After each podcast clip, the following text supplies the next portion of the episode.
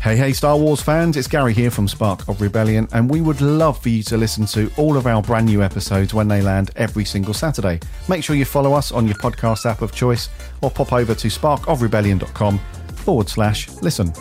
If you like the show and you want to support us, you can do that via our Patreon. Just head over to sparkofrebellion.com forward slash Patreon and come and join our other patrons. And thank you so much for your continued support.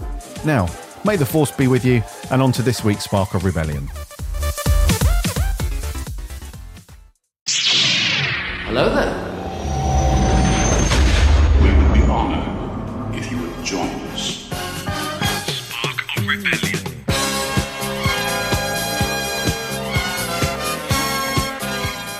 Hello there, and welcome to episode 69 of Spark of Rebellion, your weekly Star Wars podcast, bringing you the latest news and reviews and discussion from everything from a galaxy far, far away. My name's Gary. Welcome to another week. And it's another week on the bounce. This is two for two, where we're back together. Not one of us is off doing stuff that we shouldn't be doing. Um, how are you doing, my good man? This is Mr. Mark Asquith, my co pilot in the Falcon. You had a good week, dude? I have, thanks, mate. Actually, I uh, I went to see Empire, didn't I, at the cinema on Sunday? Oh, sweet. I saw your little uh, Insta with the, the logo on the curtain. Very nice. They did a good job of it. It was like they did the whole welcome back thing. So, like the local Cinemaplex, uh, it's not a Cinemaplex; it's two screen old school cinema. But uh, it's like this weird thing. So, like centre of town, they're building up everything like it's one of those classic regenerated town designs that blatantly in ten years will look like a regenerated town design, which. Don't get me wrong, it's better than what we've got. So they're like building all this stuff up and they're building a massive Cineworld. I'm like, this is all right, this is pretty sweet. But then there's this little cinema that's been there for years, like ever since I can remember. Excuse me. And it's like, what are we going to do now? What are we going to do? So they've started showing old school film, which I'm thinking that's a, just a genius. Like if you've got nothing else, that is genius. So they had Empire on Sunday for the, the anniversary. Dude, it was badass. I'd only watched it three weeks ago on Disney Plus, and it was uh, it's weird, you know, because like you you you've seen it in the cinema, and it's like if you can make yourself feel like you've never seen it before, like the experience is mint. Um, so yeah, that's that was a good week, dude. It, it set off the week in the right tone, and then I had some really good news because uh, I fired up my old iPhone, uh, cell phone, cellular internet enabled device, and uh, logged onto the old Insta. And guess what I saw on there?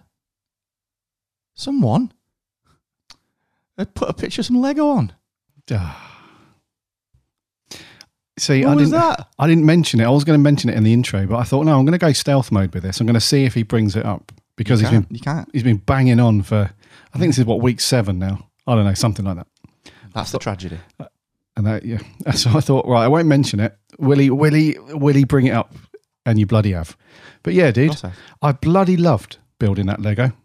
I'll be honest, because the whole time, every single freaking brick, I was like, I love Mark. Another brick. I love Mark. I love a brick. No, you weren't. You were like, eat this brick, eat this brick, eat this brick. I'm going to tell him. That mother, I'm going to tell him. Yeah, I know. Screwed the box up as well. There you go. Built this fucking thing. There you go. Threw it at the wall. I'm not even going to recycle the fucking box. But dude, it looks sweet. I've got it on the shelf. I'm looking at it right now. I love it. Thanks again. nice. Yeah. Well, I'm glad, man. I'm glad you like it. Now, it does look pretty sweet, actually. When you put it on there, I was like, that actually does look pretty badass. It's the. Uh, what do you? What did you need more of? More Jawas? Like there was just one Jawa, wasn't there? Yeah, there was um lonely little Houdini. So he needs his buddies, you know, or their buddies. I don't know what sex Jawas are. I don't know if they're like boys and girls or just if they're all gay. I'm not sure. But we need some more. We need some more um some Jawas. So I think I might just. I don't think you can buy individual Lego Jawas. I might have to eBay it and see if someone's doing a job lot. Like, Mhm. you know, here's like 50 Jawas. I'll buy like 50 of them. That'll work. 50 Jawas, 17 quid plus P&P. Bargain, please. Four. Yes, please. Nobby Burton, the suitcase. didn't no get an agenda. so, what else you been doing this week? Uh, what else have in, been doing? in, in the world of Star Wars, we we know about the trip. We know about the heat. We've done that off camera. Yeah. Like, tell us the Star Wars stuff for this week. yeah, for the fans that are interested. Yeah, was it the late? No, no, no, Star Wars stuff. Right. So, um, I watched A New Hope on Disney Plus, and uh, the reason I did that is because I couldn't sleep on it. I think it was like Wednesday night. It was like twenty nine degrees or something. It was like eleven p.m. I was like, I, I can't be doing with this. Wife was next to me. She was loving it. She doesn't really feel the heat that much. She's just there in the duvet. I'm just like, I'm, I'm going to move another millimeter, and then I'm going to sweat another bucket. So I'm like, no. So downstairs, couldn't sleep. Disney Plus on. I know what I'll do. I'll, I'll watch all of the original trilogy because I'm badass like that. 25 minutes into A New Hope. Huh. But anyway, I woke up and watched the rest of it. It was freaking awesome, dude. So I watched that. And I'm pretty sure that I watched, when I watched that first time, when, first time round when Disney Plus first launched, I think um, I must have been caught up in the whole Disney Plus throttling the bandwidth because that was when lockdown kicked in. So when I watched it the other night, I was thinking, this looks really good. It looks really bloody good. Much better than when I first watched it. Like I, I saw like a visual difference. I don't normally clock that um, with online stuff because I just thought, you know, online streaming, compression, bitrate, all that stuff. Anyway, it looks amazing. So I thought, is this the best that Star Wars can look? And then I went down the rabbit hole. I think the next day I got um, uh, jumped online and started looking into different versions to download because years ago I grabbed a copy. I think it was Harmy's. I think it's called Harmy's Despecialized Edition of Star Wars, and uh, it's the dude that's taken out all of the um, Lucas effects and restored it back to its original cut and all that stuff. But over the years, these guys and some other guys, they've really like knocked it out the park with the restorations and everything. So now there's like three or four really good fan edits. Um, there's Harmy's one, which I think is up to version three or something. They looks really good. But there was one called Project um, 4K 77, where these dudes have taken like these old 35 millimeter prints and whacked them up to 4K, restored the lot and everything. It, dude, it looks freaking awesome. So it's a bit like the the kind of official editions that are on Disney Plus, but they're the old cuts without all of the Lucas effects and stuff, dude. Um, yeah, so I downloaded that and uh, I'm gonna give that a watch at the weekend. So yeah, Star Warsy stuff, bit of Lego, and then a bit of uh, bit of OT uh, stuff, fan edits and whatnot. So I'll report back next week on how that looks. But yeah, dude, it's good. That's pretty badass, man. Yeah, that is pretty badass. It, the the Disney Plus stuff fascinates me because sometimes it like it does look really good. Um, I, I found it with Netflix when you're watching Netflix stuff as well. During lockdown, it was like, oh, this is just all right, and then you turn it on and it's 4K, and you're just thinking, okay, did not expect this. This is this is really like I'm going to tell you a really weird story, and then we'll crack on. But when I um I had my first ever Xbox 360, you know the one that did the old Red Ring of Death, Oh yeah. and uh, mine started doing that. So it was like uh, Microsoft was like, "Yeah, you got to send it to Munich, and we will fix it for you." I was like, "Yeah, all right, that's weird, but okay." Um, so I sent it off to Munich, and I was when it came back, I plugged it in and I started playing Gears on it, and I was like, "What is wrong with my eyes? Like everything is so clear." I thought something had happened to me.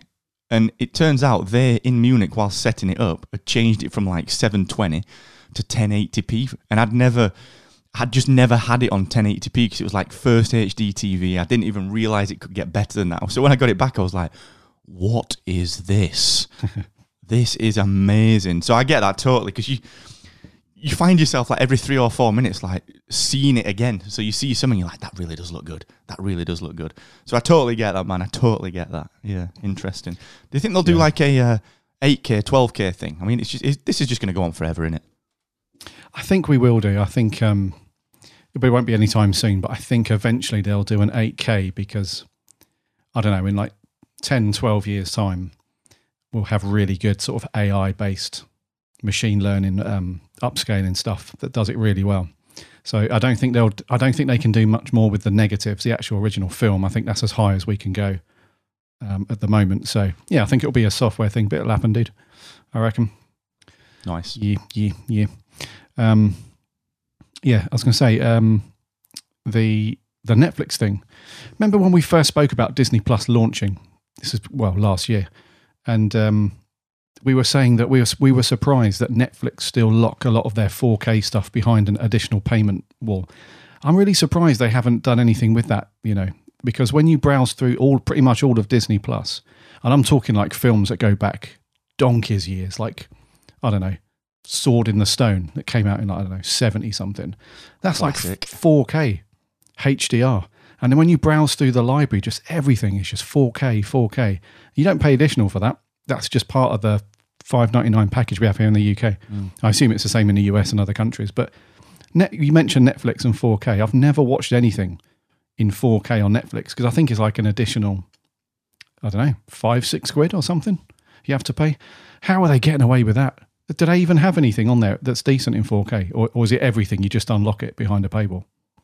Yeah, a lot of it is actually really good. Um, so a lot of the original series, a lot of the original movies are all 4K, and it does look badass. Like, I think we pay twelve ninety nine a month or something for it, like, or maybe maybe fourteen ninety nine for the full HD stuff. Um, and it, it does look better, man. Yeah, it does look better. Um, the I think the Disney thing will do it. I think Disney Plus will do it. I think like Disney are just on the acquisition push at, push at the minute. Um, you, you know what it's like. It's like it'll be a two-year strategy to book as many people as possible, get all that booked revenue in.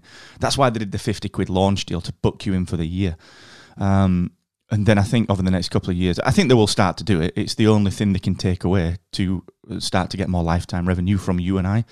Um, So it's I do think they will end up doing it. Just like I mean, Prime's the worst one for it because you're like, oh yeah, mint, I'm going to watch this thing. Oh what? I am not paying twelve quid for it. Like. the- uh, they- they- They've got a little bit better with it, like with with the filtering of included with Prime. But when it, you know, like a year ago, it was just Prime was a total mess because you'd be like, "Oh, great, I'm going to watch this thing." Really spend ages finding something, and then it was like, "Oh no, that's an extra fiver." Nah, no, thank you. Like this is not blockbuster.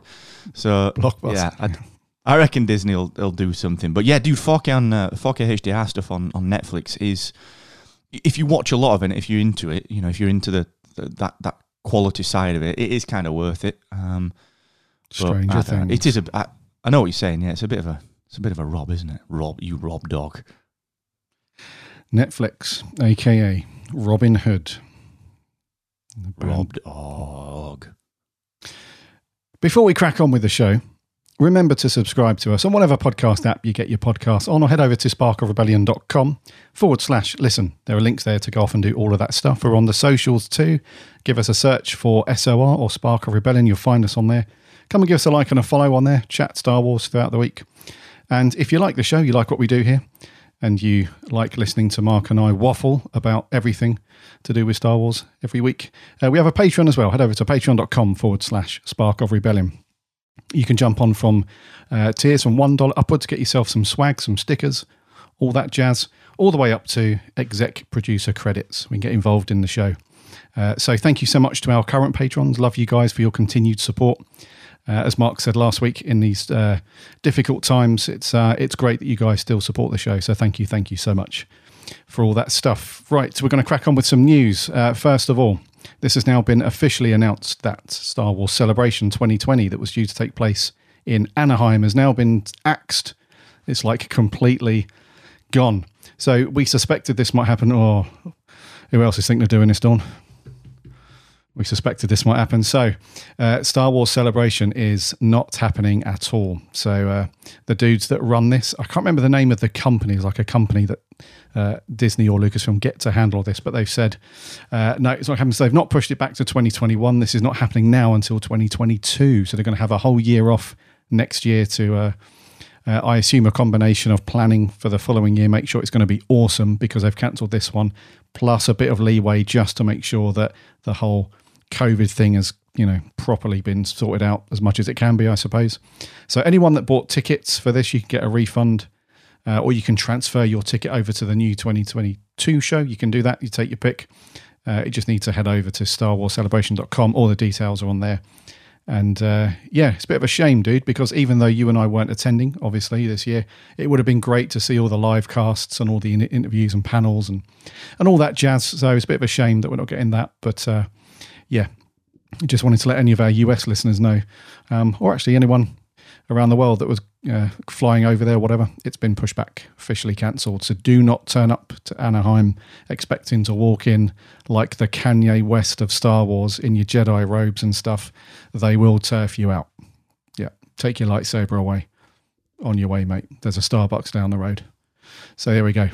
Anaheim 2022. Uh, right, dude.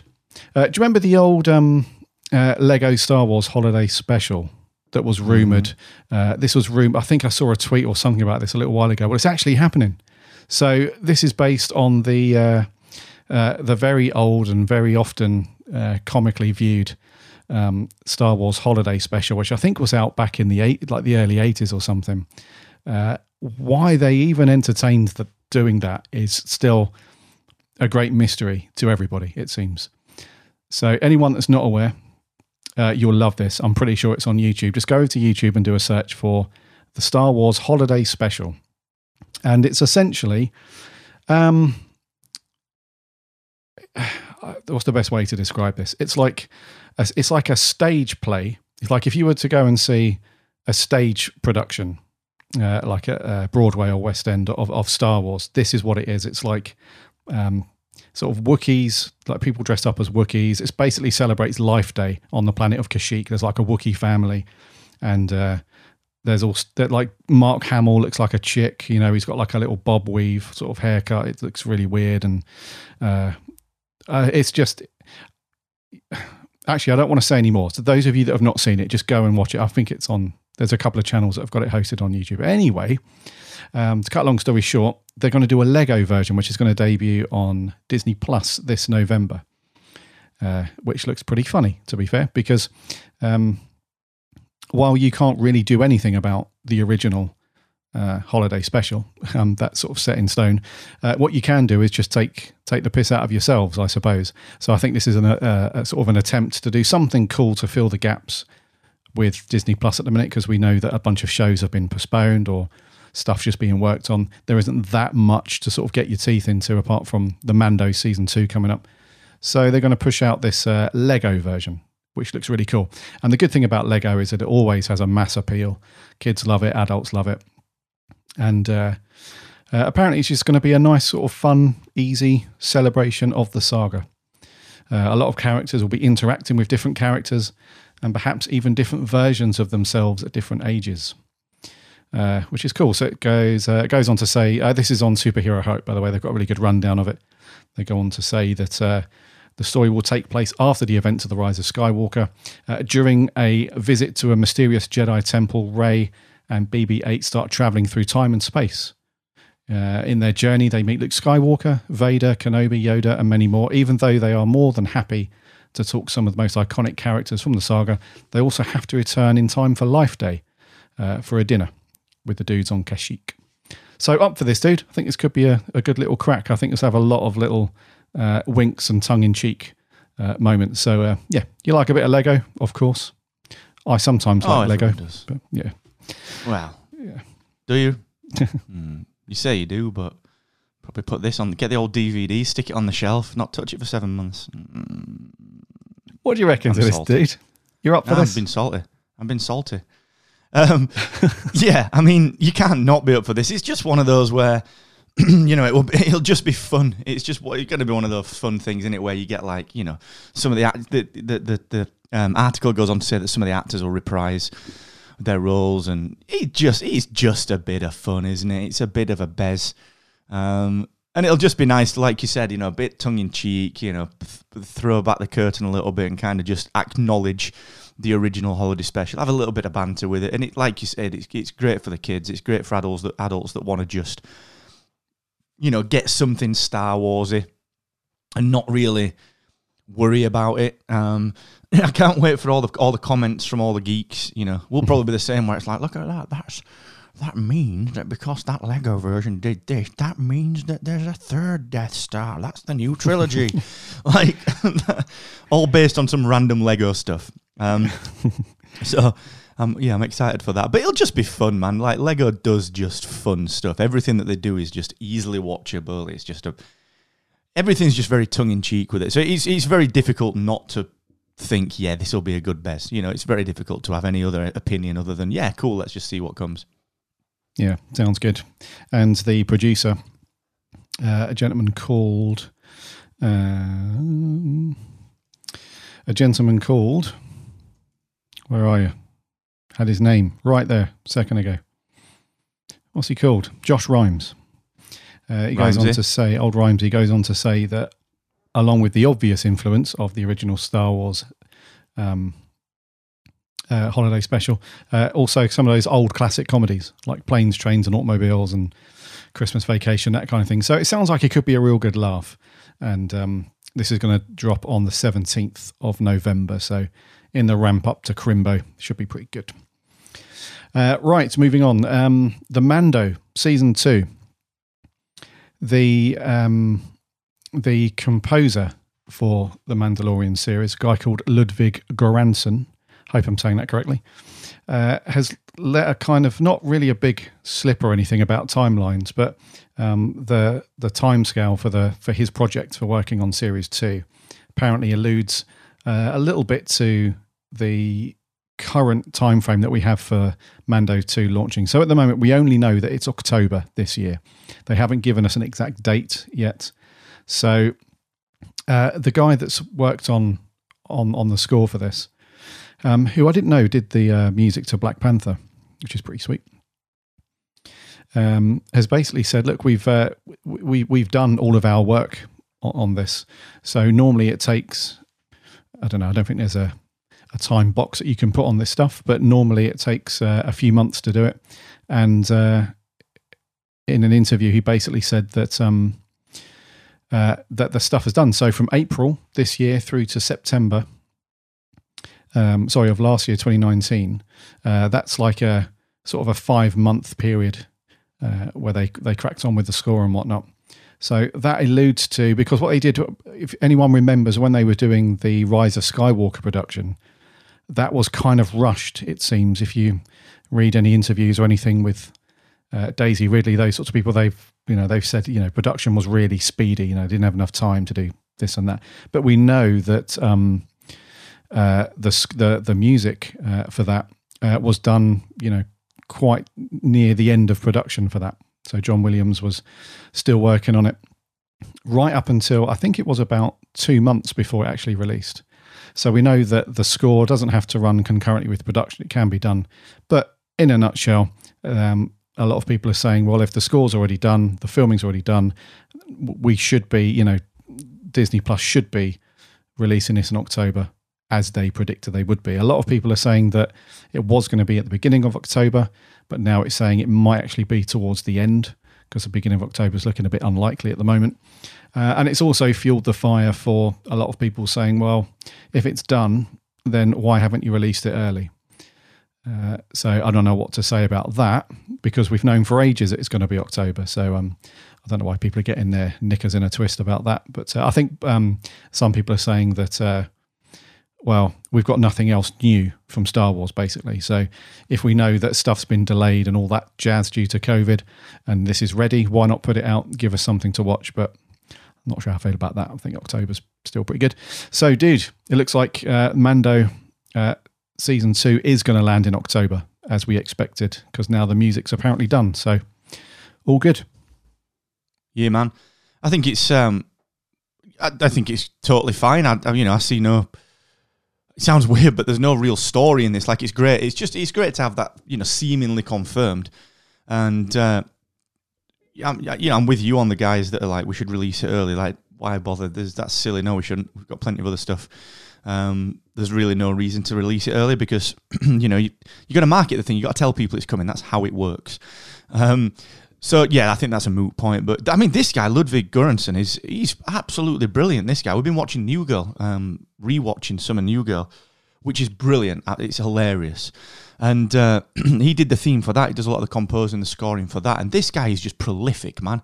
Um, I remember when I first heard the Mando score, I was like, "Yeah, that's pretty sweet. Like, it's got the march part of it. It's got the, it's got everything that you want from Star Wars, but it feels Western. It's got that Wild West vibe. And I actually, the first time I ever heard it, like my favorite, one of my favorite films is Rocky. I was like, that's that sounds like Rocky. Like it's got undertones of of the entire Rocky score, and someone did a mix of it on uh, YouTube. And it is like you can just lay them over each other and they segue into each other beautifully. So I'm like, I'm all right with that for two reasons. Like it gets you it evokes a little bit of emotion. Also, Carl Weathers is in it, like Apollo Creed's in it. You're like, yeah, that's pretty sweet. Um, so I think this guy's awesome. Like a heck of a lot of time for this guy. I think he's like the next generation of Zimmer, Williams, Silvestri. Um, you know, he's he's he's of that ilk. Um, and who's the guy that did a lot of the Marvel stuff? Michael uh, Gi- Giacchino, Giacchino. Um, like he's he's the next gen um, composer. So I I think this is it's brilliant stuff that he's still involved. Um, and they make a great point in this, which obviously every Star Wars fan will know. But um, you know the the kind of the question around "Oh, is it a little bit quick like is it a little bit rushed the um they make the great point at the end which is that the concept of leitmotifs so in music that's you know that's that's just a, a, it's it's a character associated with a theme so the Leia theme the Yoda theme the Force theme you know the deal Anakin's theme Vader's theme everything and you know they make the point that um the first season you have to create those whereas the second season you're riffing on them um, so theoretically, it's a lot easier, which is why I would imagine Empire was probably easier to score than A New Hope was, because you don't have to create the Imperial March, you don't have to create the uh, the fanfare. So, yeah, I, I think this is it, it, this is pretty much par for the course, dude. Um, you know, if you if you look at a lot of TV shows, certainly the ones that are producing themselves. Um, weekly. You know, so if you look some, something like the uh, the the C, CU uh, CW like DC comic stuff, sometimes they're only producing them three four weeks out. You know, they'll do an episode and you'll see someone on Insta like Stephen Amell post something on Insta, and then like three weeks later the episode drops. So they know, you know, this is they know what they're doing. I don't this, this I don't think this is COVID related. I don't think it's anything to do with anything other than the fact that it's on schedule. Um, and I think we'll get a trailer next Friday, next Saturday, because it's as you mentioned earlier on, it's the cancelled Star Wars celebration dates, and uh, yeah, I think we'll get it. So yeah, interesting stuff, dude. I'm looking forward to it. I think it's going to be badass. Should be, dude. Yeah. Stephen Amell, what's he up to these days? Because I'll be he showed up in New Girl actually the other day. Yeah, because I'll be honest, dude. I kind of switched off from Arrow after season four, I think it was. Yeah, Something like wasn't that. great. I, I loved it, dude, up to that point. It's Season freaking two was sweet. badass. Like Yeah. some of the best superhero TV ever. That season two. Yeah. with the whole Deathstroke thing, Mirakuru stuff. Yeah, man. As a result of switching off, though, I think I missed all of the crossover stuff that they did. Was it last year or the year before? We had like Superman come back. Did you watch any of that? They did the whole Crisis on Infinite Earth thing. Like they brought Keaton's universe into it. Ah, that's right, They did. They did. Uh, they even had Ezra Miller in it from the movies. He, he was the Flash in the Flash. Oh, yeah, yeah, Um, yeah. So it was actually a pretty. I mean, it was bubblegum. Don't get me wrong. You know, for the first iteration of a Crisis live action, it was like a little bit bubblegum, like bit bubblegum. Um, and once you got past the whole, holy crap, that's Tom Welling. Holy crap.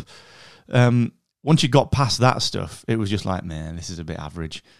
But Right. uh, it was it was all right. It was all right. I just I'm just waiting for Keaton to be back on the on the big screen. Like now, that's where it's at. That Dude. is where it's at. Right? Dude. Mm. You mentioned at the beginning of the show that you went to the cinema to see Empire. And it was like a pretty old cinema. Dude, the first memory I have of going to the cinema without my parents, like just going by myself, was Batman Returns, 1992. Classic. What a dark film that was. I was 12. Went to the, I was like, Mum, I'm going to the cinema. And you can't stop me. And she was like, Well, you're 12 now. I wasn't going to stop you, but thanks for the heads up. Like, cool.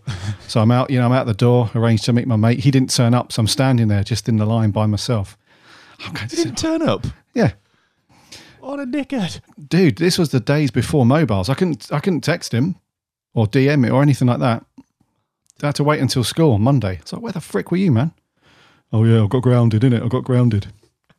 I love that. I love that. You couldn't get in touch with people like, dude, I remember that so much. Like, where the hell were you four days ago? Do you know that was life, man? Back then, that was life. Life. Oh, life, oh life. That's right. But anyway, watching Batman Returns at this old cinema in Stevenage. Oh man, Stevenage, Hertfordshire. The old cinema in the town. It was a beautiful cinema as well. Big ass screen, big old fashioned, big red velvet seats. Oh man. Anyways, That's what that's what the uh, the cinema in town's like. I love those cinemas. Awesome. Yeah. Yep, yep, yep. Yeah, yeah, yeah, yeah, yeah. Batman Returns was badass, dude. Like they should have done so much more with Keaton, but you know, Batman Forever came along, and we all know what happened there.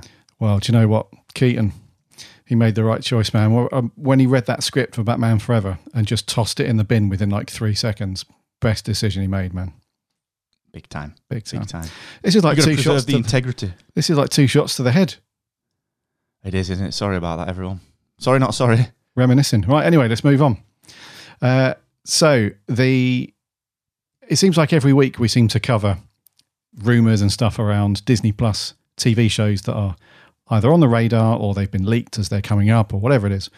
And we've got another one of those kind of things. Here we go. Another one of those. So a lot of talk has happened recently around the characters that they want to bring from the animated world into live action Disney Plus. And I think it was a couple of weeks back or last week we said that there was some development work happening for Ezra and or a Thrawn um, uh, TV shows. Whether they're going to be combined or have their own shows, we weren't sure. But the dudes over at LRM Online, who have been um, fairly reputable in the past, um, some of the things that they've reported on have come to light and, and so on. So, uh, fairly credible with some things, but they've uh, they've got a source at Lucasfilm. So they reached out and said, "Look, what's going on with the uh, with these character shows that we've heard are in development and so on." And uh, they went on to say, uh, "This is a quote." They said, "We took this opportunity to check in with one of our sources, and according to them, the live-action Ezra slash Thrawn series is still in play at Lucasfilm. However, it probably wouldn't premiere until well after the Ahsoka Tano show." In other words, there's a bit of time that needs to pass before we get any, inform- any, more, any more information on that.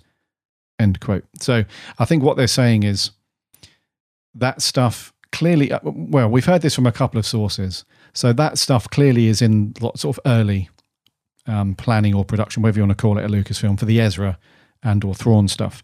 But it sounds like they're trying to get their ducks in a row with terms in terms of timelines and stuff as well, because it sounds like if you bring out because we know that Rosario Dawson is going to play the live action version version of um of Ahsoka uh, in the upcoming season two of Mando. So I think that's going to be like the very first dipping their toe in the water with um, animated characters coming over to live action. That's going to be all good. Depending on how that goes, I reckon that's going to be the stepping stone into an Ahsoka Tano show. And depending on how that goes, that could then open the door to the Ezra and Thrawn stuff. So the Ahsoka Tano show that I'm talking about apparently is going to be centered around um, uh, Ahsoka looking for, uh, searching for Ezra after the events of the final season and final episode of Star Wars Rebels. So anyone that hasn't watched that show or doesn't know, at the very end, Ezra and Thrawn end up just being um, uh, they're they're lost basically. They're off in another realm, whatever you want to call it. Um, we know they're not dead; they're just off. So apparently, Ahsoka is going to be on the search to try and find Ezra. So a, a couple more pieces to the puzzle in this one, mate. It's um, uh, obviously it's not a confirmation. We probably won't get that for quite some time, but it is cool that if this is true, that their sources are saying that these are being worked on this could be like a really cool. I mean, we just mentioned like the whole arrow thing and the crossover and stuff. This could be like a really cool Star Wars version of that. We have these different characters rocking and rolling in in live action on Disney Plus. So, what say thee? Yeah, I think it's fascinating, man. I think i- if you if you look at like the Ahsoka stuff, if if that's a, a genuine series that's in development, it is highly likely that one of the episodes of The Mandalorian will serve as a bit of a backdoor pilot. You know, if you look at, I think it was Arrow season two, episode three or thirteen or whatever it was, like the mid season um, of Arrow, that was the backdoor pilot for the Flash. You know, we saw the origin story of the Flash, um, and then it was oh crap, that's the Flash. Um, and it, you know that's how they do it. That's how they did Batwoman. There's so many of these things that happen like that. You know, we we, we even see it in things like The Office, where you, you know there was the backdoor pilot for the um, in the US version of The Office for the um, the potential spin off with Dwight Schrute, which never happened, but that was the, it was the backdoor pilot for it. So I think you know this is a very very common thing, um, and I think with Star Wars you've got a bit of an edge because you do have such a rich tapestry of history to look back on. So you've got um, the Rebels finale, which then you know that brings so many questions. Like, do you get Hera Syndulla turning up because we know she's still knocking around? Do you you know it Kanan Jarrus's kid with Hera is is around? Um, you, there's so many questions that that could answer that lead itself not only to being part of a great independent story that but that you know we've said this about Star, Star Wars forever that you know you've got the opportunity to make the other stuff in the past better by adding to the story and, and, and adding layers to it. Um, so I think if it's done right, I think that works really really well. I think if you you know if you think about Thrawn and Ezra, like Thrawn's a fascinating character, and I think on TV he would be fantastic. He needs the budget and he needs the time to develop. When you read the books, they are not fast paced books. Um, but I think it's the middle one out of the trilogy, the most recent Timothy Zahn, uh, Zahn trilogy, where you you have Thrawn and Vader on a mission, and then in the past you've got Anakin and Thrawn having their first meeting with Padme, and you know trying to find Padme at the mining on the mining planet, whatever. Like that is so badass, man, and you just get to see how great a character Thrawn is, and then to tie it up at the end by alluding to the fact that Thrawn knows Vader is Anakin because of how he moves and some of the stuff he and and and Tarkin, you know, we know Tarkin knows about that for the same reasons, and you just think like this. If you if you extrapolate that up and really look at what these characters can do, like what can Ahsoka do for the Star Wars universe, you just get more of that because you get it's what's fascinating about the Obi Wan series because you get to think about, uh, and it's what's fascinating about the most recent Darth Vader comics. Like you get to see some of the feelings played out. So you get to see, yeah, we saw in Rebels Ahsoka dealing with the fact that that nah, that's not Anakin, that's not Anakin. Oh crap, that's Anakin, and having to handle that, and then the world between worlds, and you know that whole concept. But then I think with a TV show on Disney Plus, there's a heck of a lot that you can do with these characters, like you can with Obi-Wan, where it's dealing with that mental state, where you get everything that makes Star Wars amazing. You get the scores, you get the sets, you get the costumes, you get the planets, you get the creatures, you get the storylines, you get all that stuff. But you get time to watch Ahsoka say things like, here's how I dealt with figuring out that Darth Vader, the guy that did all that really bad stuff, he was like my best friend like you, you you get that, and I think if they can do that with Thrawn and Ezra as well, because that dynamic is going to be interesting. Like the Purrgil, it bailed, yeah, obviously in the unknown region somewhere out, you know, past past out past the outer rim, you know, it's just gone. Like what? What does that do for the relationship? These guys hated each other. Ezra sacrificed himself to get rid of Thrawn, and it was just a MacGuffin to get him out of the way for the original trilogy.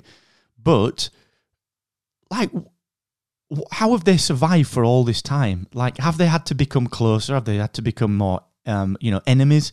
Have they got that kind of Maul Obi Wan respect thing that they those guys had at the end? Um, you know, have they had to unite against a common enemy? Like, there's so much good stuff that could be done in that. But, and this is where I think Star Wars fans get a bit snotty sometimes. Like, it really can't be rushed.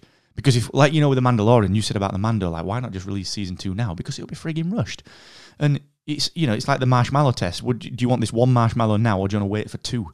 You know, so I think if they just do do their due diligence on it and let you know let it really breathe a little bit, let the Mandalorian have its day. You know, let Ahsoka, you know, if she's coming into the fray in the Mandalorian, let her really come into the fray. Don't just go, yeah, that's an episode with Ahsoka. See you later. She'll be back like let it breathe a little bit and let the stories tell themselves and then introduce some of these characters otherwise you know star wars fans will be all over it by saying things like look i want this now and then when it's crap because they've rushed it because everyone's cried about wanting it they'll be like that was crap can't believe you did that doomcock will be back kathleen kennedy blah, blah, blah, blah, blah, blah. but then we're pushing for it so you've got to i think with disney plus we need to approach it maybe just as fans a little bit different like understand that you know, you're filming a 10 hour season, uh, season. You know, you're not filming a two and a half hour movie, you're filming a 10 hour season. Um, but I think it could be. I think it could be sweet. I think it's one of those things where you know, in like five or six years, we look back on it, similar to like we did with the Marvel universe, even some of the like we said the DC stuff, where you look back on that in five, six years, and you're like, oh, that's that. That actually, yeah, that's pretty sweet. Like I'm glad they did that, and you know, in five years' time, we're grateful for the fact that we've now got it all. Um, so uh, yeah, I think it could be interesting, man. I mean, I'm curious about the Mandalorian because everything is so under wraps. Like we know that Timothy Olyphant's in there. We guess that Rosario Dawson's in there. Like, dude, we've not even talked about um, what's his name, Jango Fett, the guy that plays him. I forget his name. You know, we've not talked about him for ages, but he's a, apparently in it. And this is where I think if we just have that patience, and you know we'll see in the trailer that there'll be a stinger, there'll be a zinger in the trailer. You know, it'll be the Mandalorian, it'll be the last drop, there'll be the last thing where you're like, that's fucking Captain Rex. you know, there'll be something like that in the Mando trailer, you would think. Um, and I just think sticking to that approach, dude. You know, let Jon Favreau, let Dave Filoni do their thing. You know, they do the best work, I would assume, when they're not being rushed. Look at the, the you know, the Clone Wars season seven. It's like let them do their thing, and Star Wars fans like take the foot off being whiny little, you know, plonkers, uh, you know, crying out for things. You know, it, it's a weird fandom, is it, dude? You know, we, we, we, scream for things. I don't think anyone screams for things like, well, apart from the Snyder Cut, I can't think of anything else fans have screamed for more than something Star Wars related. But it could be sweet, man.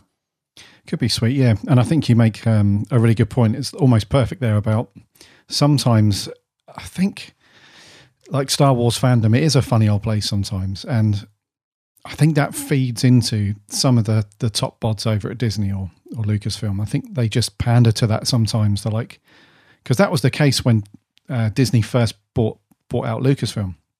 Immediately before they'd even spoke to any creative people, before they'd even done anything, they're like, right, you're going to get this film, this film, and this film on these years. In between those films, so every other year you're going to get a main saga film. In between those years, you're going to get the spin-offs. Plus, we're going to do animating, whatever it was. So before they even, you know, got that creative stuff happening, and that kind of then feeds the fandom. The fandom's like, yeah, yeah, yeah, yeah, yeah. We want Star Wars films now. We're like, we, we need one. It's like Star Wars fandom's almost like, no, we don't want another Star Wars film. We need one. We need one now. And I think I think that the Disney Plus stuff will kind of counter that a little bit because if you look at some really successful TV shows that are on Netflix and stuff like that, sometimes you've got to play the long game. You've got to do that sort of slow burn, just get the story sort of organically happening across, like you said, like 10 hours worth of content and stuff. You can't just hit people in the face with, like, here's a two hour film, or in the case of Star Wars, here's like a, a three hour film and then just disappear for years and years. You know, let's just play the, the long game. So, yeah, totally agree with you there, dude. But it could be cool if they if they nail these if they nail the story and the characters correctly. It could be like mm. amazing TV. So. Yeah, I agree, man. And you think you got to just to that point to, to wrap that one up. I think you, you're right. You got to put the chess pieces in place you got to you got to be quite strategic about what you drop. Like some of the best seasons of TV ever have come after four seasons of the most mediocre TV. Um, you know, the best example that I can think of with this is like Breaking Bad. Like the first season of that, I was like, holy crap! Like this is you can tell this is good. Like I know this is good, but it's slow going. Mm-hmm. But they move all the pieces. They, they they build the relationships. They make you feel different things for the different characters, and then they wrap a big old bow around it and just pull it tight, and everything comes together. And uh, you know that, that, that spoilers ahead, but the you know the last season of Breaking Bad where he's just you know he just goes off the rails. You're like, oh crap, and then oh crap, oh crap. Like, and I would much rather wait for that than have like a mediocre anything. Do you know what I mean? Just yep. a, a, mediocre. Oh look, yeah, it's Star Wars for the sake of it. We don't because, like I said, Star Wars fans are toxic. They will hammer us if that happens. They will hammer Disney, and I don't think Disney can risk it because of Rise of Skywalker and you know to some fans, Last Jedi. Like the entire sequel trilogy has put them on real thin ice. Um, so you got to get this right, and that's what I think. The Mandalorian bought a lot of goodwill back, which yeah. is great.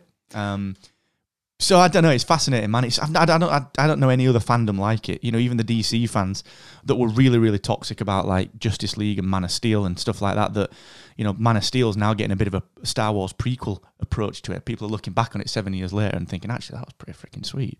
Um, so yeah, I don't know. I, just, I think they're on thin ice and they've just got to take the time.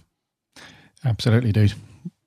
Bob's like, right, we need to take our time with this. Cat's like, no, no, no I know Star Wars better than anyone, and we're doing it now. Doomcock's like Doomcock. Doomcock, bloody Doomcock. Is Kathy in? Yeah, who is it? It's not definitely not Doomcock. All right, let her in. Who is it? It's me, Doomcock. ah, yeah. Oh, you, you little bloody terror. You've done it again. Oh, get out. No, I'm not coming with you. I'm staying. I'm Kathleen. I'm here. I'm staying forever. And then Lucas is in the corner like, Doomcock, get Get, get, get him out! Get her out! Go, get, take her away! Do you know what I mean? The next day on Doomcock's channel, slagging you lot off. That's a big boy shit. Oh, anything we can do? I don't know. I don't know. He's pretty fit, mate. He looks pretty fit. He could probably handle himself. What against karate? Ah, little slugs. Oh, Doomcock. Uh, do you know what? We said this like pre-recording that in like a year's time. It'll be like, welcome to Spark Rebellion, episode 121. And this is, uh, we're going to start this episode with a formal apology to Doomcock because you were right about everything. Indeed, man. I can see that happening. I can see it in the force. Uh, right, TV, that's done. Done. Now, you mentioned the Snyder Cut. Fans are going, just, fans have been doing cartwheels, haven't they, about the Snyder Cut for years now. And the dudes over at, where are they now? Is it Warner Brothers? Is it Warner Yeah. Brothers? Yeah. it is, yeah. Those dudes are like, all right, all right, Christ, here's a bit of money. Go and sort it out. We'll shut them up. So it looks like, it looks like the same kind of vibe is now going to happen with the rise of Skywalker. And there's been uh, whisperings and uh, uh, rumblings about a new cut put together by JJ and George Lucas, known as the Abrams Lucas cut. Apparently, this is happening. It's probably not, but apparently it is. So, a new report, I don't know where this report has come from, claims that a new dramatic cut of the film is on the way. And uh, it says that Kathleen Kennedy, Kath, Kathy, what you done now? Kathy. Kathy. Uh, apparently, Kathleen Kennedy has changed and deleted loads of scenes from the uh, from the Rise of Skywalker. Apparently, she stuck her oar in during the first phase of production, the second phase when they're doing the reshoots or the rewrites. Apparently, she was there behind everybody, just a foot away, whispering, "Change that, change that, change that, or you're fired." Anyways, apparently this didn't go down well. Obviously, a lot of fans consider consider the Rise of Skywalker to be shit, basically. So what they've done is they've invented this story in their heads that George Lucas and J.J. Abrams are going to get together and uh, they're going to put together this amazing new cut. Now, this all comes from the new dude at the top. So Bob Chapek, Charpek, Chapek, whatever you want to call him, the new Bob. Chappy, you old slag. you How is dirty. Elaine? She left you yet? Mm. Left him. Forgot about that. old Chapek, old Chappie, uh, has basically flexed his new CEO muscles and said that he wants JJ and George to put a new cut together. And this is now happening, and it's going to come in 2023. And it will include a bunch of scenes that we kind of heard about on the grapevine. Uh, and that's going to be in this new cut because they were cut originally. So a, a lot of it is centered around the scenes that were supposedly filmed that were meant to be around the Force ghosts coming into play and all that stuff. And it's also uh, so th- we know about all the full. Uh, go and listen to some previous um, SOR episodes. We talk about that in detail. But uh, one of the scenes that I didn't realize was cut. Haven't heard of this one before. Was apparently Kylo Ren uh, runs into Anakin's Force Ghost on the uh, in the ruins of the second Death Star, and basically just runs into him. Like, yeah, so here's how I'm imagining that goes down. Like, oh, hello, hello, hello, you. yeah, he's like like legging it through the Death Star. Anakin trips him over. Oh, Oh, watch where you're going. You little done that a few times. Oh, gotta watch that. You gotta watch that. Yeah, I get that. Yeah, that, that- I'm imagining that's quite a cute little moment. Like, you kind of look like me from a while ago. yeah, and you whine like I used to do. Are we related? We might be related, you know. Can you call me Anakin Ren from now on? Sure, sure, sure. Kylo, my former master, Palpatine. You know all that. Like, here we go. Old, That's a great impression, actually. old, uh, old Hayden's back. But yeah, apparently they ran into each other on the. De- That's just so funny. They ran into each other on the Death Star, as you do. And um, yeah, apparently uh, the Force ghost of Anakin essentially just clues up Kylo. Says, "Look, um, I, know, I can see that you're on the, you're on your path. You're on your way back to being Ben Solo, back to the light side. I just want to put the nail in the coffin here. Just want to confirm everything that yes, Palpatine is a bitch." And he's been using you for God knows how long via these th- various methods, you know. And uh, so, yeah, now that we've had this chat, go and sort it all out, please. I'm out. I was going to be in another scene, but that's, you know, cheers, Kathy. So, anyway, this new cut is apparently going to include these more force ghosty uh, scenes and whatnot. And it's coming in a couple of years. Now, I would have said initially, straight off the bat, that this is just absolute BS. But then I said that for ages about this supposed Snyder cut. I just thought that people like Warner Brothers, they just wouldn't undercut or undermine themselves. You know, they'd be like, because when they marketed the film, they were like, yeah, this is the best superhero thing you've ever seen. And we're really proud of it. We're really happy and all this jazz. So for them to say, actually, no, we weren't, you know, we lied to you back then. This wasn't the best thing we've ever done. This guy's going to put out the best thing. It just seems a bit like, I don't know. But oh, I don't know. It would be amazing for sure. But I just, I think Lucas slash Disney film have just got a tad more sort of arrogance about them than Warner Brothers at this stage. I just feel like this is like an admittance of failure, if you like. Yeah. Yeah, I'm with you, dude. And I think we've got to break it down into two things like what would be amazing from a story perspective and a movie perspective, and then like a business perspective. Because from a story perspective, Kylo Ren in The Force Awakens was shown to be like, I will finish what you started, grandfather. You know, he, he was doing all that shit. So then, for that never to be referenced, and for the Vader thing to be, uh, you know, the whole mass to be destroyed in Rise of Skywalker, like there was so much in Force Awakens that didn't get payoff, and that was one of them. You know, the way that he was like, the, he was obsessed with the dark side because of Vader, and then for that not to get payoff, um, and the fact that you know, this is Anakin and Luke's story. It's always been Anakin and Luke's story. You know, regardless of, of, of, the chosen one, it's Anakin and Luke. It, It's always been that story. And for the to be no payoff in the Rise of Skywalker that even in, that even acknowledges Anakin Skywalker's part in all of this is is is arguably the biggest mistake they've made in the entire trilogy. So from that side of things, I think, yeah, all right. I'm fairly sure that those film, uh, those scenes were filmed. Like, I don't know which ver- versions or variations, but something, including Hayden Christensen, Hayden Christensen, I'm 99% sure was filmed. Like, I'm, I'm fairly sure. Same with Ewan McGregor. I'm fairly sure that there's a, a bit of film of him somewhere dressed as Obi Wan Kenobi, because marketing. Like, why would you, if you are building an Obi Wan Kenobi TV show, you put the Rise of Skywalker out, you let it do its box office thing, and then for a month you focus on marketing the bit with Obi Wan Kenobi in it. After the fact, when the spoilers are all done and everyone's seeing it, you're like, yeah, but this guy's back. Like it's that's what movie and IP intellectual property marketing does. That's how it works because it gets us excited. So I think that exists somewhere. I do. I think something like that exists. But I think you're right, man. I think the arrogance of a Disney versus a, a Warner Brothers because, like, Superman and Batman get reinvented every 12 years. You know, we saw The Dark Knight Rises in 2012, and then, like, the year after, Man of Steel came out. And then two years after that, you had an entirely different Batman.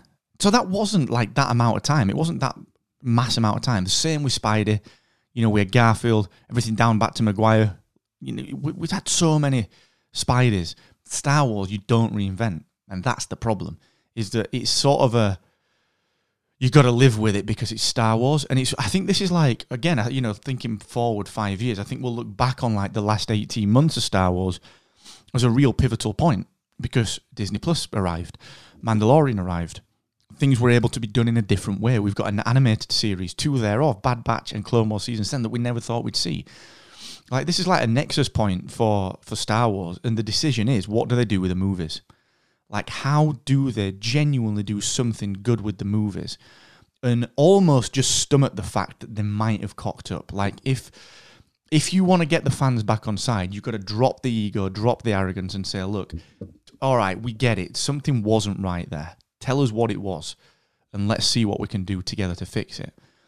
But I don't think they will. I don't think that's Disney's MO because it's Disney. And I mean, you know, there's a bit of news that we'll probably get to next week about Luke Skywalker and, and, and, and you know, what we've talked about it before. You know, we're not done with that character. And it, it seems there's a report flying around about that as well. But it's like this perfect storm of just not being able to really back down because, like, Hamill's getting old, Harrison Ford's getting old, Carrie Fisher's sadly not with us anymore. You've, you you have this scenario where you can never properly serve them, like they've missed their chance with this particular set of people. And to many people, that is quintessentially Star Wars. Um, so there's a lot of problems with it, man. Hell of a lot of problems with it. But I think we'd all love to see that. I just don't see it happening. I just don't see it happening.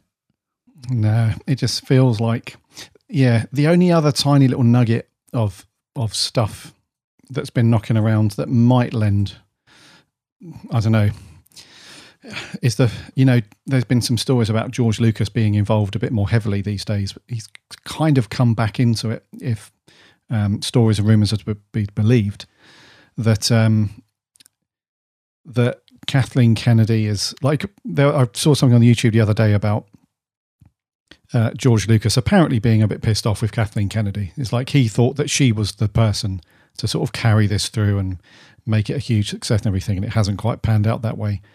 Um, again, I mentioned this like months ago that I don't think you can put all of that blame on Kathleen Kennedy. I don't think she's solely uh, to blame for that. But apparently, George Lucas has been a bit like, I thought you were a you were you were a girl to do it, you know. But and then she's like, yeah, well, I just don't like Star Wars, you know. I just don't like it. you know, you offered me a lot of money, and that's money, so I'm going to take that. Um, but I'm, you know, because, anyways, so apparently there's been this kind of thing that's been happening around George Lucas coming back and working very closely with Dave Filoni and Jon Favreau, and they're like the kind of holy trinity of like the Star Wars people, apparently, who are working on this stuff at the minute. So the fact that George Lucas is coming back and he's being more involved because he initially stepped down, didn't he? He was just going to be an advisor of some sort, and you know they didn't listen to him anyway. All of the ideas he had for the sequel trilogy they just binned anyway. So it could be, I don't know, like if he's coming back and he's kind of missing working on Star Wars and feels a bit of responsibility to kind of sort it out, then maybe. But uh, but then the other thing that counteracts that is JJ has gone on record to say that no, I don't know anything about an additional cut. I'm certainly not working on anything. But like you said, dude, that's like marketing and stuff. So that could just be a clever like let's just throw him off the scent for a bit. But anyways, it, apparently that's coming in 2023, if uh, rumors be believed. So that could be cool. Could be cool. Uh, and lastly, we're going to finish up just a very quick thing. Um, somebody over on Reddit said that uh, this is the dumbest moment in all of Star Wars, and this is amazing because this absolutely blew Reddit up. Over six thousand replies. Everything went nuts. It was just brilliant to read this, and uh, the scene that he says is the dumbest moment in all of Star Wars is when Rey holds up the ancient dagger and uh, takes the little compassy thing out of the side and holds it up, and it matches exactly the ruins of the the, the fallen Death Star two in the ocean. And uh, and that's it. That's the thing. She's like, right, this matches. It's like a, you know the bit in the Goonies where he holds up the little doubloon and you can see the rocks and stuff. It, uh, to be honest with you, the Goonies nailed that because that's like you know thousands year old rocks in the ocean you know and that's like brilliant. Uh, so this guy's basically said look this is absolutely ridiculous. There's no way that this kind of wayfindery thing in the dagger would actually work because and then he put like a, a gif of like the second death star being blown to shit in space. It's like you know first of all there's nothing left of it. Second of all if it does fall down on this planet it's in the ocean. Surely it's going to move over time and degrade and everything. And uh, and everyone just went nuts for this man. Everyone started posting like their dumbest moments, and it was it was freaking hilarious, dude. So, uh, you agree with this or no? Is this one of the or the dumbest moment in all of Star Wars? this is one hundred percent the the second the moment I switched off from the Rise of Skywalker in the movie uh, in the movie theater because I was I was I had the same thought, man. I was like, So this that this yeah. So that's landed like that. Yeah. okay, yeah. And then yeah, of course it fits. And I was just like I said I remember turning around to Cave and being like, This is fucking stupid. And and it, it is, man. It is the dumbest plot point in all of not all of Star Wars. I think in all of the movies that I've seen for the last ten years. And that's a big statement because there's a lot of stupid crap. But I'm fairly sure this is the most ridiculous MacGuffin ever. To in order to advance a plot, it is it is stupid writing, like stupid, and I can't believe it got through. I literally remember thinking the same thing in the in the cinema. I was like, Nah, mate, nah, I'm out. This is it. I am done. And then the other thing that got me for it as well, and it's not because it's stupid, but it's just because I was like, Oh, you you just absolute pussies, was when C3PO's memory got brought back. I was like, you, you, you gave us that in the trailer and you set us up for it, and it was going to be this amazing thing. And like, it's a droid. Yes, we love the droid, but we need one sacrifice just to give a bit of weight to the situation. And then you do that, and R2's got a backup, and I was just you. like, and I think this is like back to the previous point, which is that like Disney just with everything doesn't have the balls. Like it doesn't have the balls. It like it did have the balls a little bit for Last Jedi, and then everyone went, "We don't really like that," and they were like, "Oh shit, I'm sorry." Rather than just having the balls to do something, like I'd rather be divisive and have a, a lot of fans than everyone think it's just average, and it's just. I think that was like symptomatic, and this plot point just really drives it home for me, dude. So yes, absolutely stupid. Well, they 86th solo, didn't they? That was quite ballsy. Well, that's true actually, and they, yeah, they did. That's fair actually, and it was like Solo was like this weird thing, wasn't it? Like even Rogue One was a little bit like ballsy with it. It was, you know, that did a few things a bit differently, I guess. Um, but I just don't know. It feels like they're just it's like one step forward, two steps back from, isn't it, with stuff? Yeah, it's funny as well about R two having a backup. R two is like the Dropbox in Star Wars, right?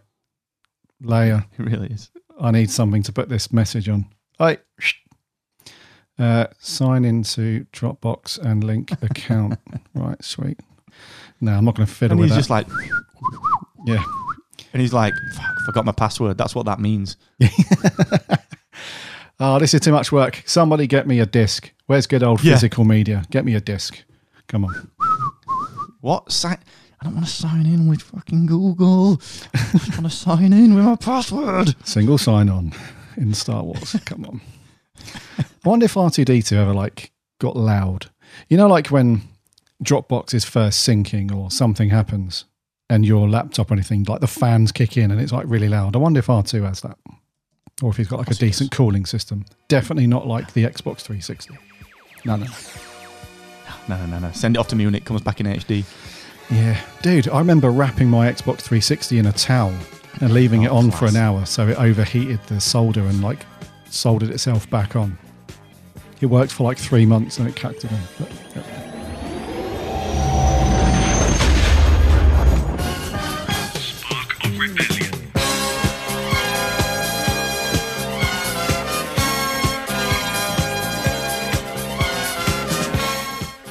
We're going to do there, bud, for this week and this episode. Thank you so much, everybody, for tuning in for another week. This was episode 69. It was great to have you all on board again as we talk through everything that's been happening in the world of Star Wars. Remember to subscribe to our show. We'd love to have you as a subscriber. Head over to sparkofrebellion.com forward slash listen. There are links there to go off to all of the podcast apps. And if you've got a minute to leave a rating or a review, that would be awesome because that would help us out loads and loads. We're on the socials too Instagram, Twitter, and Facebook. Just do a search for us there or go to the website. There are links there.